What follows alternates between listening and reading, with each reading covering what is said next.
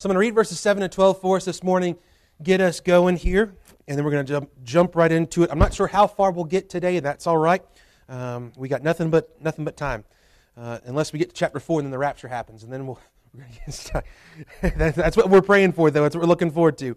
Uh, anyways, let's read here verses 7 to 12. It tells us, as Paul's writing here, remember, chapter 2, you go, this is sort of odd. Why do we need all this stuff? Why is this for us? Well, this is for us because this reminds us of Paul's ministry and his sincerity, the integrity of which he preached and ministered, but as well, it is a challenge to us to do likewise. You say, Well, I'm not the Apostle Paul. No, but you have the same goal, the same spirit, the, the same uh, call to, to preach the Word of God to all creatures, uh, the same commission, if you will. Though we are not apostles, nor anything close to apostles, yet we should have the same goal, and that is to see souls saved, to see lives changed, to see churches planted, to see disciples made, and, and all of these things uh, for the glory of God. And so we must be sincere as well. Now, Paul continues to, in this chapter, verse 7 to 12, to defend these things, not so that way he would come out looking good, but rather so that way his ministry would be uh, seen as blameless and would be seen as pointing to Christ and not to himself, but rather showing that in his sincerity, it shows the sincere faith of the gospel, it shows the sincerity of the gospel, it shows the truthfulness of the gospel, because every part of our life must be to point back to the gospel message of Christ.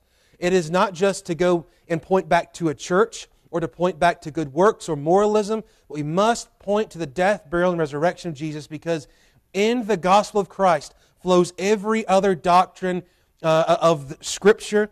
And truthfully, as you study every doctrine of the Scripture, interwoven into those is pointing uh, and leading us to Jesus' atoning death, burial, and resurrection. That is truthfully the only message of which Paul knew to preach, and he preached it from all the scriptures. It is truthfully the only message that we preach.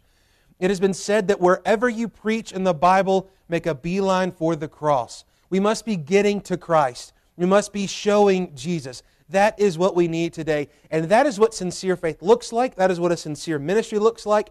Each one of us today are both believe if you're saved today, you're a believer and you are also a minister. It is not just the pastors, evangelists, and missionaries that are that or deacons or Sunday school teachers that are ministers. You are ministers and missionaries for the gospel of Christ. You might not have been called overseas, but you've been called to your workplace, to your homes, to your families, to your friends, to your neighborhood, to your neighbors, to your even to your local church, right?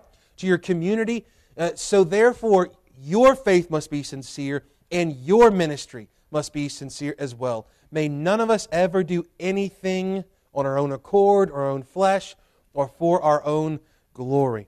Now, let's get into this. Verse 7 says, But we were gentle among you, even as a nurse cherisheth her children. So, being affectionately desirous of you, we were willing to have imparted unto you not the gospel of God only, but also our own souls, because you were dear unto us. For ye remember, brethren, our labor and travail for laboring night and day, because we would not be chargeable unto any of you. We preached unto you the gospel of God. Ye are witnesses, and God also, how holy and justly and unblameably we have uh, behaved, or uh, we behaved ourselves uh, among you that believe.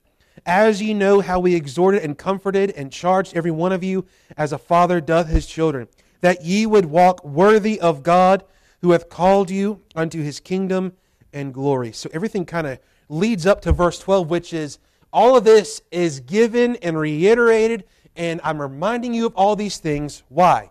So that you would walk worthy of God, who hath called you unto his kingdom and glory.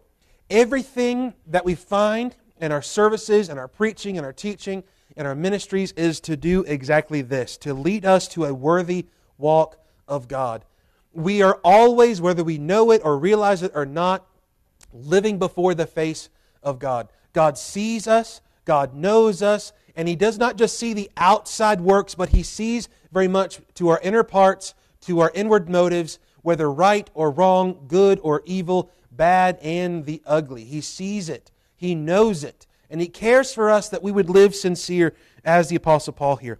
Now, in verse number seven, Paul expresses how their ministry and motivation was that of a mother's self sacrificing ministry to their child.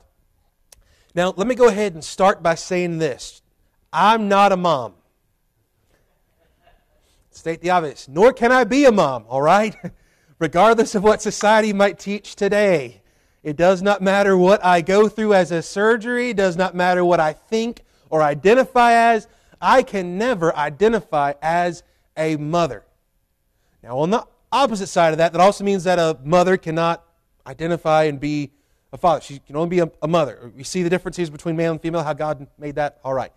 Didn't think we'd have to address that too much. I figured you already kind of got that solidified. That's good. We'll say that for the other churches out there or whoever else in society, okay? Now get into verse 7. Notice this, though.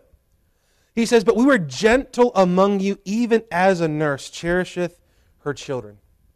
Most of the time, when you see, I don't know, sitcoms or even just in your own personal life, normally who's the gentle one with the child? The mother or the father? Normally the mother, right? But who's normally the rough one? Father, right? Maybe not necessarily in a bad way. Rough sounds rough, okay? But the idea here is there is something about a tender uh, love that a mother has, right? There is a closeness, right? It is the mother who carried the child. That takes some love and some self sacrifice and some tenderness there. To deliver the child, to go through the pain. He even talked a little bit in sort of a, a picture that they were laboring night and day. Now, granted, we're going to get into what that's dealing with, but it is also kind of going back to this picture of nursing a child. Before you can nurse the child, you have to have the labor and the delivery. You have to have the full pain, the full everything that goes along with it for those nine months of carrying this child. Then, that child being dependent upon you, what must that mother do? Tenderly and lovingly feed and nurture that child closely. Right? Amen, Ruger. That's right. we see the same thing here, don't we? We couldn't ask for a better picture right now, could we? Hear a little child who's dependent on, on mom, right? That's a beautiful noise in church.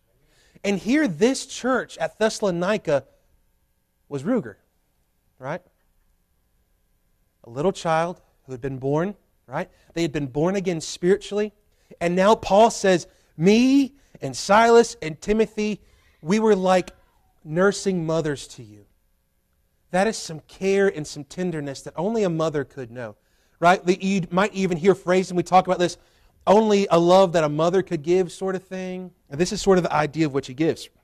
Thomas writes, the figure implies a special effort to protect and to provide for every need, even to the point of great sacrifice. It was not until I got older that I realized the sacrifice that my mother and father had made, but especially that of a mom. Mom often does the, the sacrifice that no one sees, right?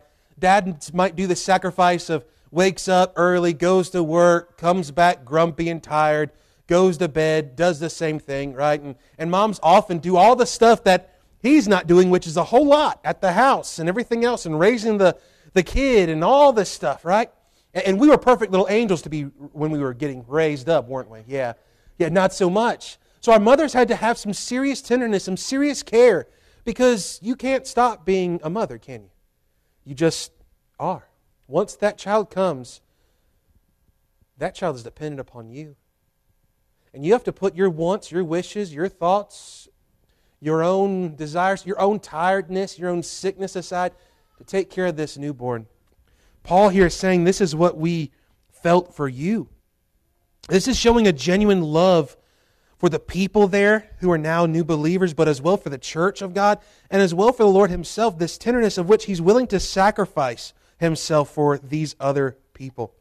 Morris writes Paul's point is that a nurse would be expected to be caring with any children, but this would be especially in the case with her own. The verb caring means basically to warm. It is used of the mother bird in Deuteronomy 22 6, and so comes to have the secondary meaning to cherish, to care for tenderly. It is that uh, like this. In this sort of metaphor, if you will, Paul is holding the church at Thessalonica. He's rocking it to sleep. He's nursing it and feeding it. He is loving it like a mother loves and cares for her own. She will protect the child. She will comfort the child no matter what time of day or night, no matter how she feels or doesn't feel. She will feed the child when the child needs feeding, clean the child when the child needs cleaning play with the child when the child needs playing, whatever the need of that child might be. She is there to fulfill that need for that child, to raise it up. If it's cold, keep it warm. If it's too warm, make it cold. The whole thing that a mother does for her child.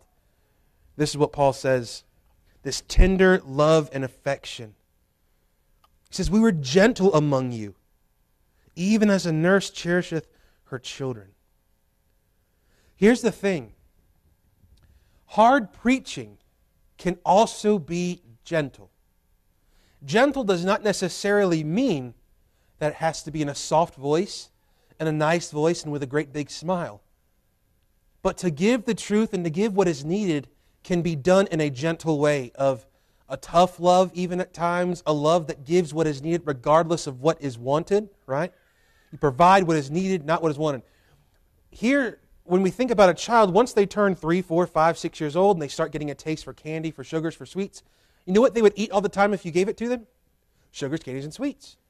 You know what you and I would eat all the time if we knew that we weren't supposed to, and our doctor or somebody would fuss at us, or a wife, or whatever it might be, right? We would, we would eat that. It's what we want. But what do we need? Right? We need nourishment. We need truth. So spiritually, what do we need? We need truth. We need nourishment. We need the milk and the meat of the word. Here, one commentator puts it this way similarly, the diet of a parent Christian is vitally important to the health of a newer Christian. The gentleness and unselfishness of Paul as a spiritual parent shines through in this illustration. Here he shows why is Paul able to nourish and to nurture these new believers? Because he himself has been nourished and nurtured by Christ. You can only take care of someone else as you are taken care of. Does that make sense? You can only pour out as long as you have stuff poured into you. And here's what happens. A lot of times, um, what a mother might do, a father, right? They might pour and pour and pour and pour and pour, and now they're running on empty. They're tired. They've got nothing else poured into them. Physically, they're just exhausted. They're just drained. Now, think about this spiritually. Do you think you're going to be an effective minister or effective servant of God if you've worked and worked and worked and worked and worked without ever being poured into. No. You can't pour out what you don't have in. Does that make sense? All right? It, I've got a little bit of water left in this bottle. I could pour it out. You want me to? Just for the, just kid. Right now, Lucy's some. No, don't do it. We, we got to clean that up. No, right? You think if I pour it out though and it's empty, then what else can I pour out? Nothing. You can only pour what is in there. So we have to make sure with new believers that what we're pouring into them, first of all, is right. But we will only pour into them what is right if we have what is in us right. Does that make sense? So we need to make sure that we're bringing in the milk and the meat of the Word so that then we can feed and nurture and give the milk and the meat of the Word. And that's not just for the pastor, that's not just for the Sunday school teacher, that is for every one of you because as it was said earlier this week, every one of us needs a Paul, but every one of us needs a Timothy. All of us should be disciples, but all of, all of us should be disciple making. Uh, let me put it this way every one of you that is a parent today, you have little disciples, whether you realize it or not. You don't just have children, you have disciples. They are being trained by you daily, they are learning from you daily, they are watching you daily. All right? It, so we see your training. Are we training properly? We have those who are new believers. How about this? Praise God. In the past six months, we've had a couple folks who have been saved Praise the Lord for that, right? But guess what that means? They're watching, they're learning. What are we teaching? Are we discipling? Are we nurturing? Are we giving what is needed? Uh, Paul also wrote in 1 Corinthians 3 2, I wanted to give that for you. I have fed you with milk and not with meat, for hitherto ye were not able to bear it, neither yet now are ye able. Now, he was writing that to the Corinthians because they should have been able to handle meat by then, but they can only handle the milk. Nevertheless, what we find is that the Word of God is given as this perfect picture of milk and meat. Now, here's what is needed when you're younger, right? You need the milk. As you get older, you need the meat. And so, the longer you are saved, the deeper you should be able to go into the Word of God, and the higher your worship should go, and the further out your reach of being a disciple maker should be. That's for every single Christian in this room this morning that should look like us. But for those of us who are new believers, or for the new believers today, you are the ones who still yet need that nurturing, that, that burping, that feeding, that cleaning, that everything, because you're still learning. You still need the milk. But don't expect to get milk all the time. You're going to need to learn how to get some solid food. You need some puffs. You need some baby food. You need some of that good looking green mashed up peas, right? And then we can get you to the sirloins and the ribeyes and all that good stuff, okay? but it takes time. But nevertheless, the progress should be made. If you've been saved for 30 years and can't handle meat, there is a problem. If you've been saved for five years and can't handle some meat, there is a problem. All right? And I would say this as well. If you've been saved five years or 30 years or 35 years and you don't desire the meat, there is also a problem. If you've been saved longer than I've been alive and you still want to be bottle fed, there's an issue, right? Today, there is a wave of people who are doing some weird things like dressing up like babies for a living. Grown adults that dress up like babies, they wear adult diapers, they wear giant pacifiers and bonnets, and they have a giant crib in their room. You can look this up. People are cuckoo for Cocoa Puffs, right? They're out there and they live this life and they have people that take care of them. And they think because just like you got you got people that identify as cats and dogs, people that identify as babies, full grown adults. You and I, who have been saved for more than five years, 10 years, 20 years, 30 years, should not continue identifying as children. Paul said he put away childish things. He's a man. Give me steak. I don't need dino nuggets and french fries. I want the ribeye and the baked potato. Give me the meat. That should be our goal here. Now look at verse 8. While they're in that state, Paul says, I'm going to be gentle. I'm going to nurture you as a nurse cherisheth her children. I'm going to be caring and giving because it takes some care. It takes some concern. Now look at verse 8. We see that Paul then defends and expresses his deep care for the Thessalonians. He says, So being affectionately desirous of you. The idea of affection. He, he cares. He longs for them. He loves them. If you have ever read the Pauline epistles, any of Paul's letters, what do you often find? I long to see you. I'm looking forward uh, to being with you. I pray to see you again or I'm sending someone in my stead to comfort you or to deliver a letter to you, or I'm praying that we'll meet again. I, I remember you daily in my prayers, night and day. I'm thankful for this. Remember, he's been a whole first chapter, 10 verses going, I'm thankful for you for these things. That's affectionate care. That's an affectionate desiring for them. He says, We were willing to have imparted unto you not the gospel of God only, but also our own souls because you were dear unto us.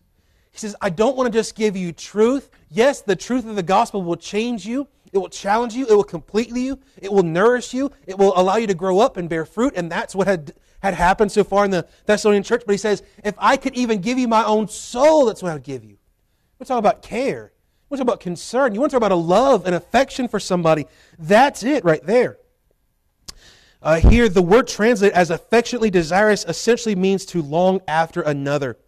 Moreover, Paul bared his heart to them. He wrote that they were willing to have imparted not only the gospel to them, but their very souls. The reason was simple because you were dear unto us. He thus reminds them of their love and concern for them.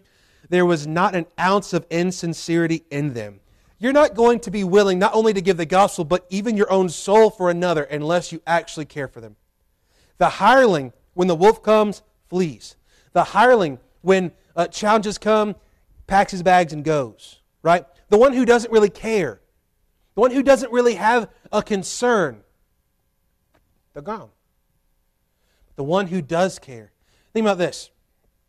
You go back to verse 7, talking about that, that nursing, cherishing as, as, a, as a mother, if you, as a nurse, cherisheth her children. Think about that. That's what Paul just uh, had just declared. And then in verse 8, he says, I'm affectionately desirous of you, right? Willing to give you not just the gospel, but even my own self because you're dear unto us. We clearly see that someone who is able to say that and live that, there's no insincerity in them. I would wonder today if when others look at our life, if they see such sincerity for their souls, that we would be willing to give up anything that they would come to know Christ, that we would be willing to give up anything that they might walk closer with Him, that we might be, give, be willing to give up anything, that the gospel might be proclaimed to the nations. But notice this as well. Not only is he desiring and, and longing for them, but notice this. You're only going to long for somebody and have this affectionate desire for them if you know them. He knew them. He had walked with them. He had cared for them. Deep from his even his own very soul is what he says. Furthermore, we find that the church was dear to them and the affectionate relationship was that of the mother child relationship, as we had kind of seen. He kind of builds on this in verses 7 through 9, this sort of idea of this deep and longing affection and care for them.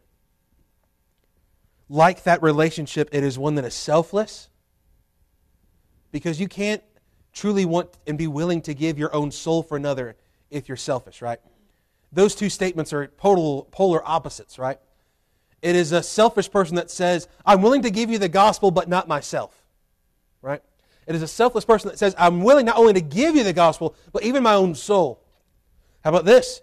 It is also self denying. Uh, I'm not only willing to give you the gospel, but even my own self, meaning I don't matter. Paul went through so much. If you remember, when the establishment of the church of Thessalonica had happened, he had just been persecuted. Then he establishes the church there and gets persecuted and driven away. That's where he goes to the Bereans and then to uh, um, all the way throughout and continues preaching the word and all these things. We see that no matter what came his way, no matter what persecution came, no matter what uh, was trying to stop him, he kept pressing forward for the gospel because he had died to self, self denial, but as well as self giving. He does not just want to give them what they what they need, which is the gospel, but he wants to give even himself if it means that they will come to know Christ all the more and would continue to grow and be nurtured and would continue to be the influence of which he said that they had been.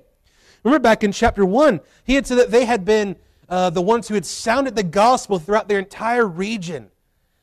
For that care that they had for the gospel and for the way in which they lived, Paul says, I would give myself for you, my very soul for you. Then not only desired to give them the gospel, but willing to give themselves to the church. This is what real love for the church looks like. And by the way, this is what real church membership looks like. Membership is the idea with the church of a marriage, even. That we are the bride of Christ, but now within, when you and I join a church, it is not just to have a name and a church name listed in our obituary, nor is it to give us some sort of freedom or power to be able to vote every now and again to either vote some idiot out or to vote another idiot in. no. Nor is it so that way you can have somebody send you flowers or a card when you get sick. That's some perks.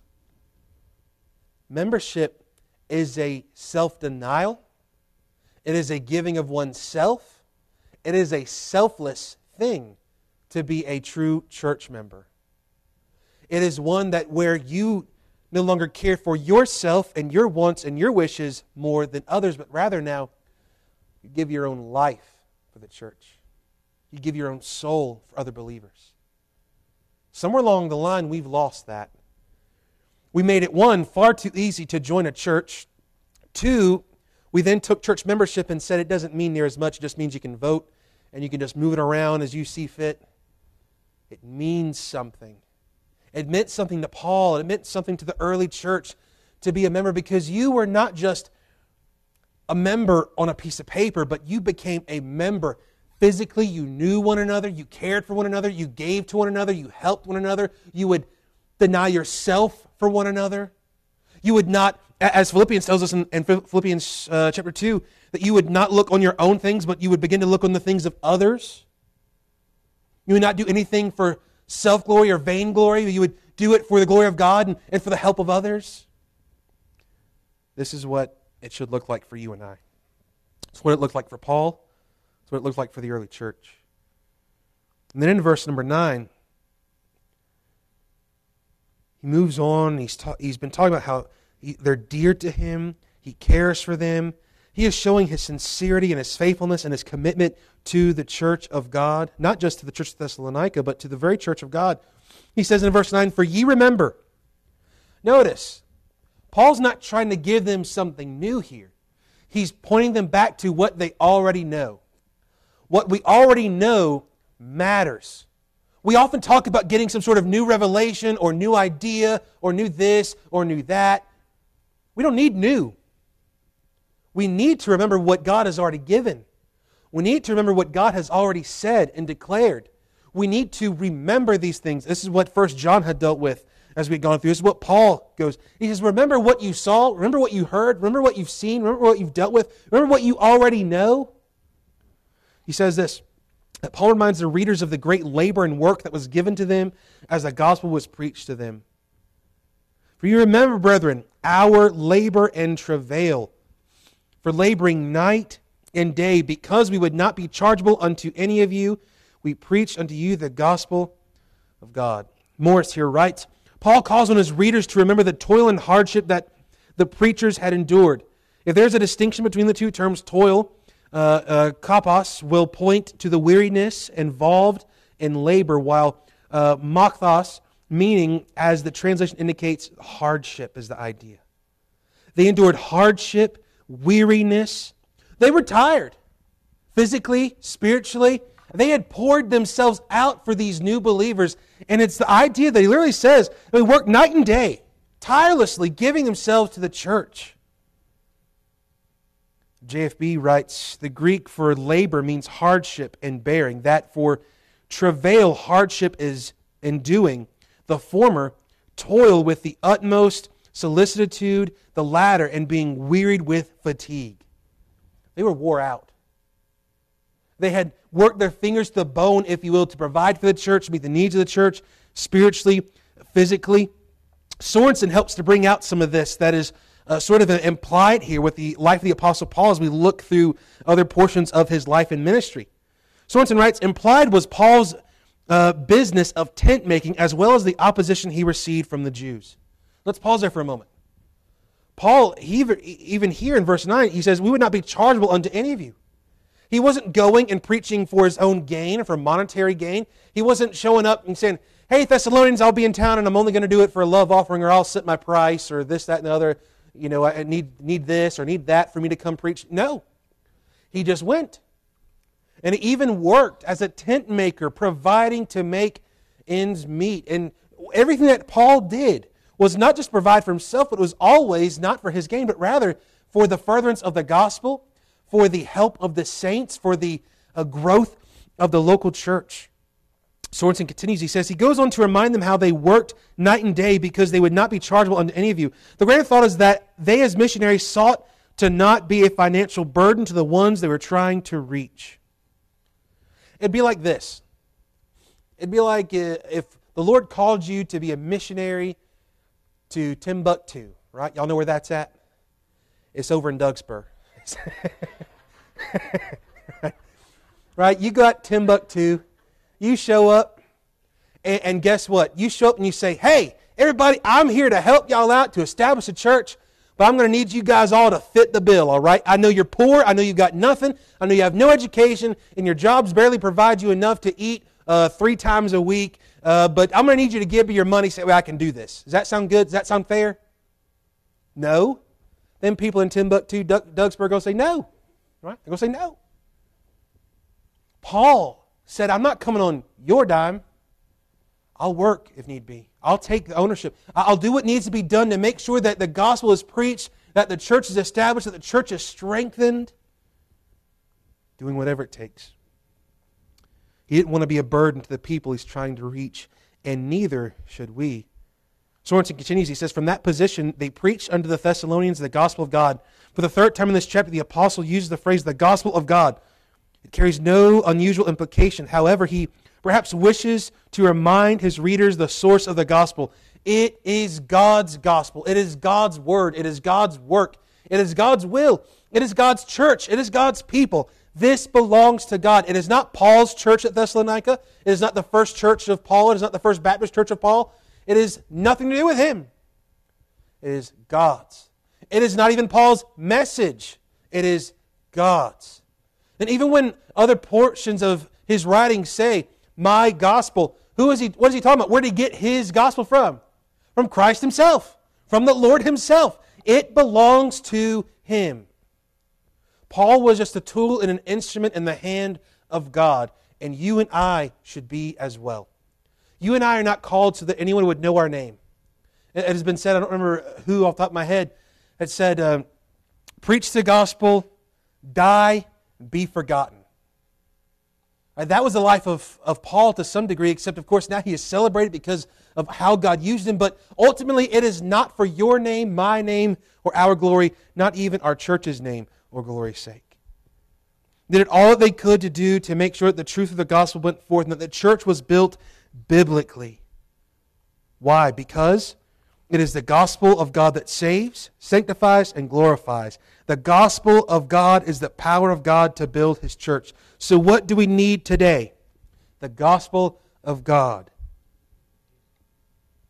We need to make sure that as we approach, that we are willing ourselves to not only be sincere, but to be self sacrificial to make sure that all who we know, all who we love, all who we don't know and don't love can come to know Christ through the gospel of God. The gospel is worth it. Christ is worth it. The church, the local church, the body of Christ is worth it. And souls are worth it. What are we willing to do to make sure that we care for the church of God, that we care for lost and dying sinners? What are we willing to do for the gospel of God? Let us pray. Lord, we love you. We thank you for this time.